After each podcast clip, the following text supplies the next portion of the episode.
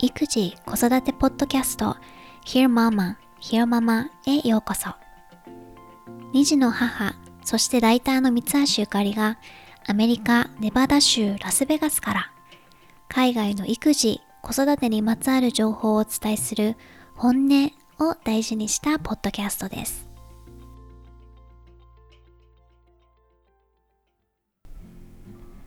ひよママのリスナーの皆さんこんにちはエピソード87へようこそ。もう2022年1月も後半に入ってしまったけれど、本年度初のエピソードをお届けします。前回予告した通り、The Family Firm という本から個人的に刺さった部分を紹介したいと思います。主なトピックは、子供の食生活と食の好みについて、いい学校の基準について、読書習慣について、あと過干渉についての4つかな。今回はちょっと私がもう要約して紹介する感じなので、英文の読み上げはないです。えー、まずは102ページから始まる子供の食事について。まあ、主には食生活の基本的なルールと食事の構成を押さえておけば、まあ、健康面での心配はないんじゃないというのが著者のスタンスなんだけれど例えばそれは砂糖は OK なのとか量はどのぐらいまで OK とかお菓子についてのルールは、ね、フルーツや野菜を優先するの家族で一緒に食べるのは、朝ごはんそれとも夜ごはんそれとも両方とかね。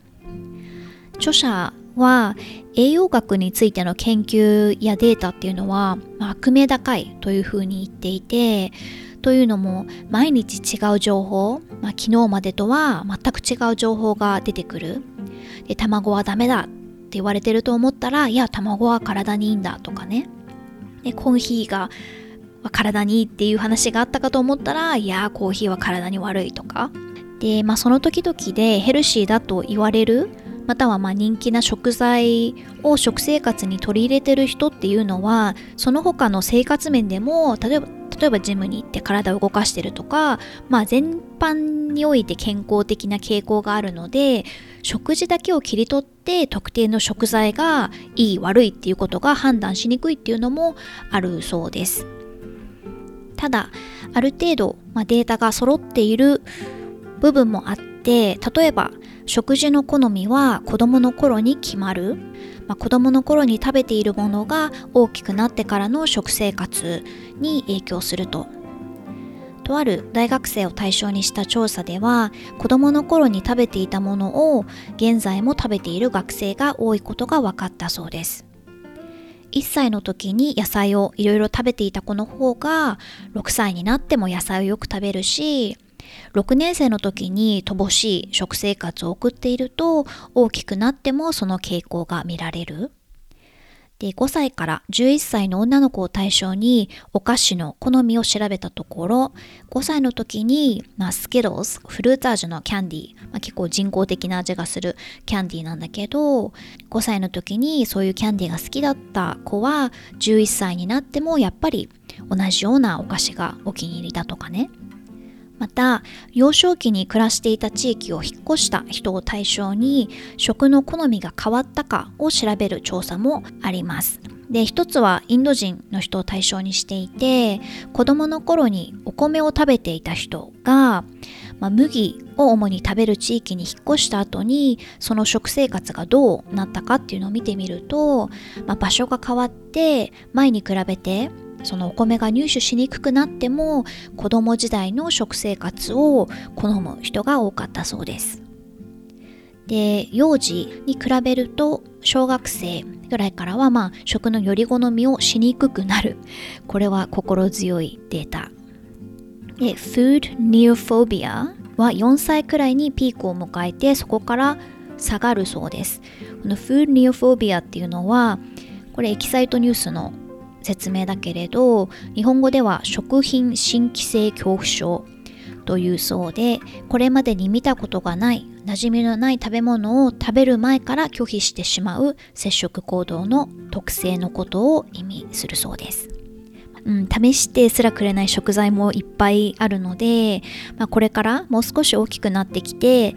食わず嫌いが減ってせめてね一口食べてみるみたいなことが増えてくれるといいなと。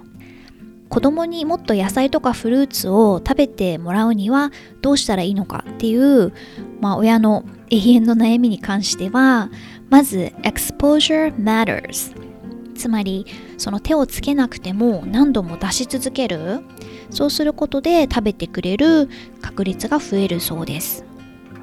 ね、食べてくれないともう出すことすらやめちゃおうってなっちゃったりするんだけどでも何度も出し続けることが鍵だそうです。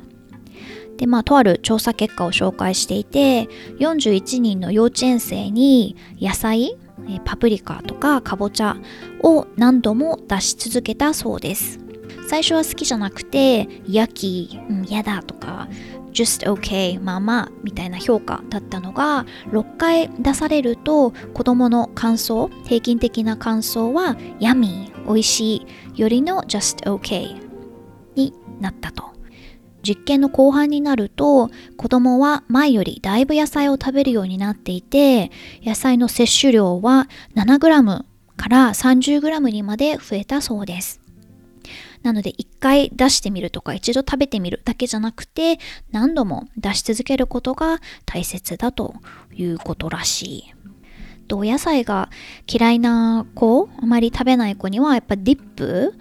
なんかつけて食べるものを一緒に用意してあげるこっちだとピーナッツバターとかあとハムスとかアボカドディップなんかを添えて一緒に出してあげるとより食べてくれるようになるっていうアドバイスとか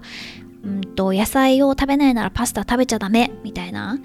ルール。頭ごなしに言うよりも、うん、そういうの方針は NG でというのもその短期的には食べる量が増えるかもしれないけれど長期的にはその食べ物を消費する量は減ってしまうんだそうです。で用意したご飯を子供が拒否した場合ね、じゃあ食べないならじゃあチキンナゲットとかって出しちゃうとあ拒否すればナゲットがもらえるんだっていうふうに学習してしまうのでそういう場合のまあ一つのオプションはファミリーディナー以外のものはもう出さないと決めること。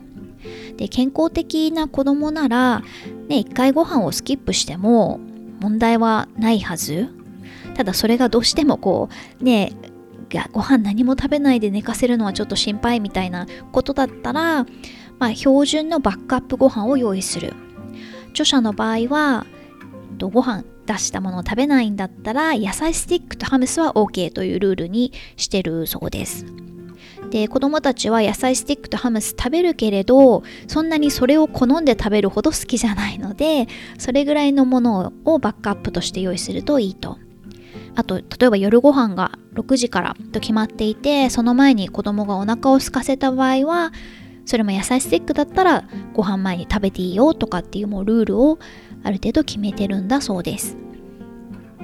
で食事について一緒に食べることもとても大切だとあってそれはまあ研究とかいろんな調査からも分かってるらしいんだけれど、まあ、英語で family meal みんなで食卓を囲む、うん、のが大切だと。で6年生から12年生12年生は日本の高校3年生の10万人の子供を対象にした調査ではファミリーディナーの頻度と、まあ、いろんな結果の関係性を調べたそうです。で1週間に1回ファミリーディナーをする子供に比べてファミリーディナーを、ま、1週間に5回から7回、うん、する子供たちはアルコールとかタバコに手を出す確率がぐんと低くなったと。でまたうつになる可能性とか摂食障害になる可能性も低いことが分かったそうです。で学校にもいろんなアクティビティにも積極的に参加するこの結果はまあ思春期の子供に特に顕著だそうで家族との食事は学業でも、まあ、社会情緒の面でもより良い結果につながると言われていますただまあ子供の生活もね複雑で家族との食事だけがこのポジティブな成果につながってるのか？それとも食事じゃなくてただ家族で一緒に時間を過ごすだけでも同じ結果につながるのか？っていうのはわからない言い切れない部分もあるけれど、まあ、どのデータを見ても家族で食べる食事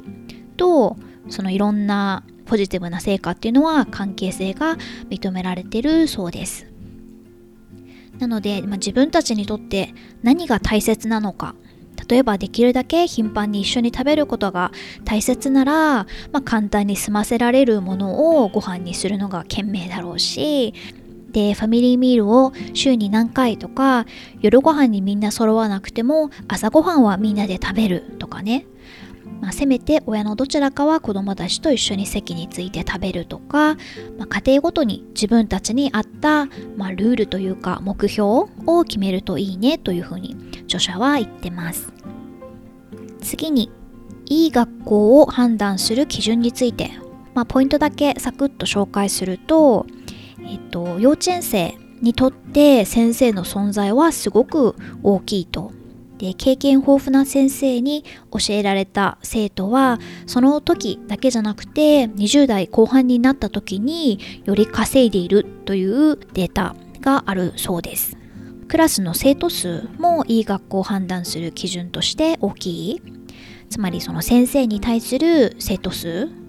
クラスのサイズっていうのは大切ででクラスの規模が小さい方が生徒の、まあ、短期また長期における学業成果は高い傾向があるそうです。でいい学校を測るためのチャートが紹介されてて項目にあるのがそのクラスの規模ま、サイズ先生に対する生徒の数で1週間の指導時間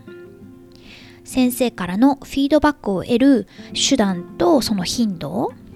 あと個別指導の選択肢の有無えっ、ー、と、State Proficiency Score これは各州が子どもの学力を測るために用意してる、まあ、試験みたいなものがあってそのスコアだそうです。えっとそうで、まあ、著者にとって大切学校選びにおいて大切なのは、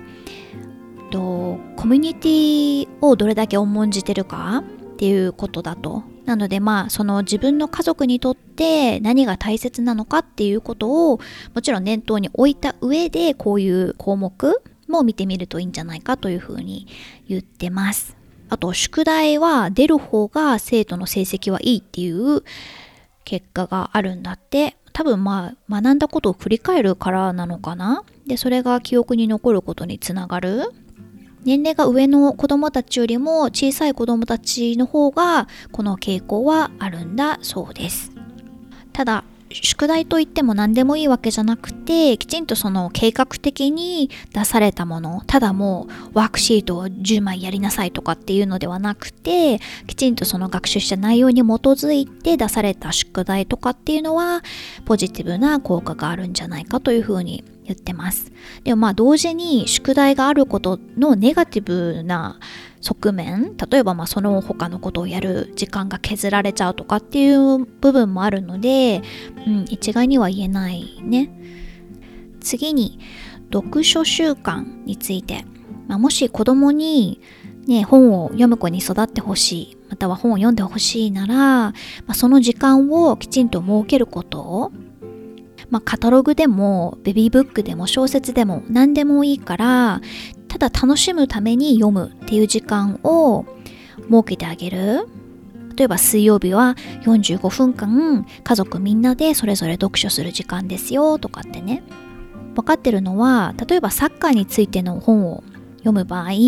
サッカーについて理解していたりサッカーをやったことがある子供の方がその内容を理解して結果楽しむことにつながる。全く興味も知識もないテーマの本を読んで楽しむっていうのは、まあ、大人でもそうだけど難しい。理解しにくいから。ということで、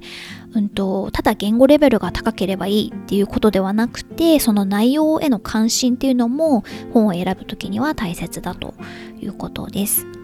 で子どもの読書を促進するには基本、まあ、子供自身に読む本を決めさせる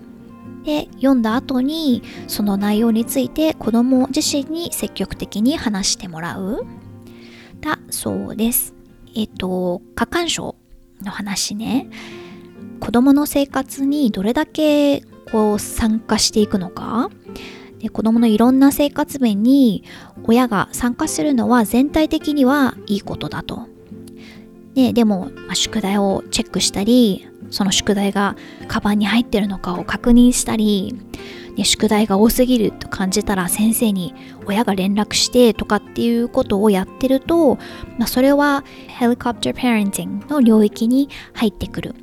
ヘリコプターパレンティングっていうのは、まあ、過干渉な子育てのことを指す言葉で、まあ、自分の子供の上空を旋回しながら常に見張っているっていうその様子からこういう名前がついてるんだけれど過干渉な子育てについては懸念事項が挙げられていてそれは特に大学生を見た時に顕著だそうです。300人の大学生を対象にした研究ではヘリコプターペアレント、まあ、過干渉な親を持った子供まあ、これは子供の自己申請ね、自分の親は過干渉ですって子供が言っているということだけど、は、まあ、鬱になったり、不安を感じることが多いことが分かっているそうです。他の研究では、仮に親がヘリコプターペアレントだったとしても、その両親が温かい両親だったら問題ないんだって。まあ、親が冷たくてヘリコプターペアレントだと問題が生じる。ね、つまり子供が自分の親をどう感じているかっていうことだけれど、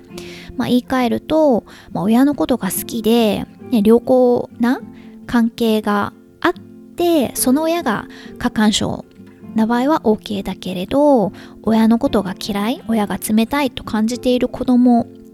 がその親に過干渉に関わられると問題になってしまうってまあそりゃそうだわね。これについては、えー、何が目的なのかっていう、まあ、ビッグピクチャー大きな視野に立って考えることが大切だと著者は言ってます。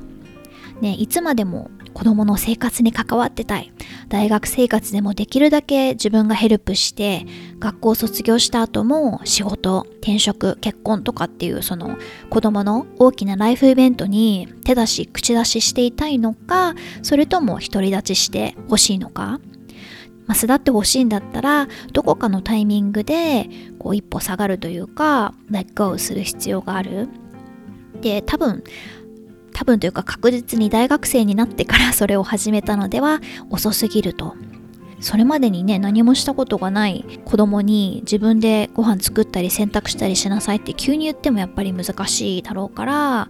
一方でじゃあ高校生ぐらいは学業が忙しくなるタイミングでその期間で、まあ、どの大学に入れるのかとかっていうことが左右されてくる大事な期間で、まあ、学業を優先する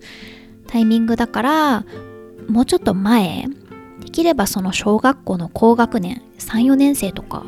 ぐらいがいいんじゃないかって自分の身の回りのことをあのやらせるだけじゃなくて例えば子供が宿題を忘れてしまっても親がそのミスをフォローするんではなくてその結果、まあ、宿題を忘れるとどうなるのかっていうことを経験することで学ばせる。著者のエミリー・オスターさんは When someone in the family a kid or an adult is responsible for some task, they are fully responsible for it. This means they are responsible for planning to do it, doing it, and experiencing the consequences if they do not do it. つまりサッカーの靴を持っていくことが もうそれは子供に任せてるんだったらそれをどうすれば忘れないでいられるかを考えてそれをきちんと覚えていて実行してで仮に忘れてしまったらその忘れてしまったということに対してどう対処するのかっていうのを考えるのもひっくるめてその子供または大人の責任だと。ということで The Family Firm から個人的に刺さった部分を共有してみました。少しでも参考になったら嬉しいです。録音後期皆さんお久しぶりです。ゆかりです。元気にしてますか？我が家のキッズたちは先週から学校が再開して通い始めたけれど次男くんはクープっていう日本語でもクループ性気管支炎というらしいんだけれど主に3歳以下の子供がかかってしまう、まあ、咳が主な病気になってしまってやっとリカバーしてきたかなというところです。もう映らないって先生に言われたのでプリスクールにも行き始めました。で同じぐらいのタイミングで1歳半検診もあったんだけれどうん順調。体重も身長も右肩上がりに伸びていってまあ1歳半の子供ができることを4つぐらいの言葉を話せるかとか興味があるものを指さすかとかこう車をブーブーって走らせるような真似事ができるかとか。でナッツアレルギーだけはアレルギーの専門家に見てもらって克服するステップがどうどんなものなのかっていうのを相談することになりました。さて冬休み中は1週間ほどハワイに行ってきました。で日本から母親も来てくれて現地で合流してまあ、ちょっとコロナ禍だけれど、まあ、もちろんマスクするしハワイに入るためにも、え、ワクチン接種の証明書必要だしあと海外からの場合はコロナの陰性のテスト結果も必要だったりとかするのででレストランとかもワクチン接種の証明書を見せないと入れないというところが大半というか多分みんなそうだったかな、まあ、フードコート的なところはそこまで厳しくないところもあったけれど、うん、レストランはそんな感じだったのである意味安心っていうのかな。まあ、でも食事は基本テイクアウトしてテラス席があるところではたまに外で食べたりしたけどでも本当基本はテイクアウトしてホテルで3人で食べるっていう感じでした。というのも今回私と長男くんだけがハワイに行っていうのはまだやっぱり次男くんは小さすぎて前回あの家族4人でハワイ行った時にもうカオスだったのねなので今回はちょっと私と長男くんだけハワイでおばあちゃんと会ってで、パパと次男くんはお家でお留守番。でも、てか私たちが飛行機に乗ったぐらいのタイミングで、パパその日は次男くんがプレスクールに行ってたからドロップオフしたんだけど、プリスクールから電話かかってきて熱が出たとかっていう風になって、この後ちょっと大変だったんだけれど、さすが旦那氏しっかり乗り越えてくれました。息子くんのお世話して。うん。そうね、まあ、ビーチもエリアを選べば日本みたいに混んでることもないし、まあ、堤防があるところ波が静かなところを見つけたのでもうそこに、まあ、ストローラーで行くと片道20分くらいかかったので結構往復するとすごい運動量になったんだけど そこを見つけたおかげで息子くん前回ハワイに行った時はあんまりお水に入りたがらなかったんだけれど今回はもう自分からどんどん入ってっちゃう感じで怖いような嬉しいような。まあ、でもね水に慣れてくれたのは本当に良かったです。おばあちゃんにも海に一緒に入ってもらったしね。でクリスマスもハワイで過ごしたのね。泊まったのは8階建てとかの小さめのホテル。でまあ可愛い感じのホテルだったんだけどこう中庭っていうかそこにプールがあってなのでホテルのテラスからこうプールを見下ろせる感じのデザインになっていたのでプールに面してるお部屋の人たちにはホテルの人がクリスマスのライトを持ってきてくれてそれでバルコニー飾ってねって言って24日までに飾っておいてって言われてまあそれみんでもそれね見事にみんなやっぱりセレブレーションの気持ちが強いからか全部屋ちゃんと飾りをしててなので見上げた時にすごく綺麗でした。で日本はね入国が厳しいから母は帰って最初の6日間と隔離期間トータル14日間だけど最初の6日間はその政府の指定期間で過ごさなきゃいけなくてそれは本当に大変そうでした。ただ、うん、ラスベガスにね、いながら、ウーバーイーツで差し入れができることが分かったので、それを何回か頼んだり、っていうのもね同じような食べ物ばっかりでお部屋も一歩も出られないしって結構本当辛いと思うからそうだから少しでもと思ってまあウーバーイーツ頼んだりしてで毎日 FaceTime をして。でまあ無事に6日間を乗り越えてくれてその後自宅での隔離期間も終えて大変な思いをして娘と孫に会いに来てくれてどうもありがとうという感じでした。ハワイにいる間、まあ、部屋で過ごす時間もそれなりにあったので息子くんは暮らしへのお菓子お菓子キットっていうのをいくつもやってました。あとお寿司とかラーメンとかでおばあちゃんがいろいろ持ってきてくれたのででもちろん親が手伝いながらだけれどなかなかね器用に、うん、やるし作るのがすごく好きみたい。でまあ完成したものは美味しいものじゃないし体にいいものでもないので廃棄しちゃったけれど作るのをすごく楽しんでました。これは今もハマっててこっちの日本のスーパーか最近あのアマゾンこっちのアマゾンでもットになって売ってることが分かったのでまあもちろん割高だけど買い足して今日も朝長男くんはあのハンバーガーのお菓子キットを選んで学校から帰ってきたらやるんだって張り切ってました。とにかく作ることが好きみたいで 最近パパとピザを作ったりするんだけどあの、まあ、トレジョとかで生地を買ってきてねで作るところはすごい張り切ってるんだけどでなんかチーズもなんか一つずつ乗せていくからめっちゃ時間かかったりするんだけど でも出来上がったピザは食べないのね。なんか作ってる間にサラミをつまんでおしまいみたいな。まあそれはそれでねうちの中でのアクティビティとしてありなのでこれからも作り続けると思うけどピザは基本パパが一人で食べてます。ということでまだまだ寒い期間が続きますが皆さん暖かくしてお過ごしください。今回も Hear Mama を聞いてくださってどうもありがとうございました。ではまた次回お話ししましょう。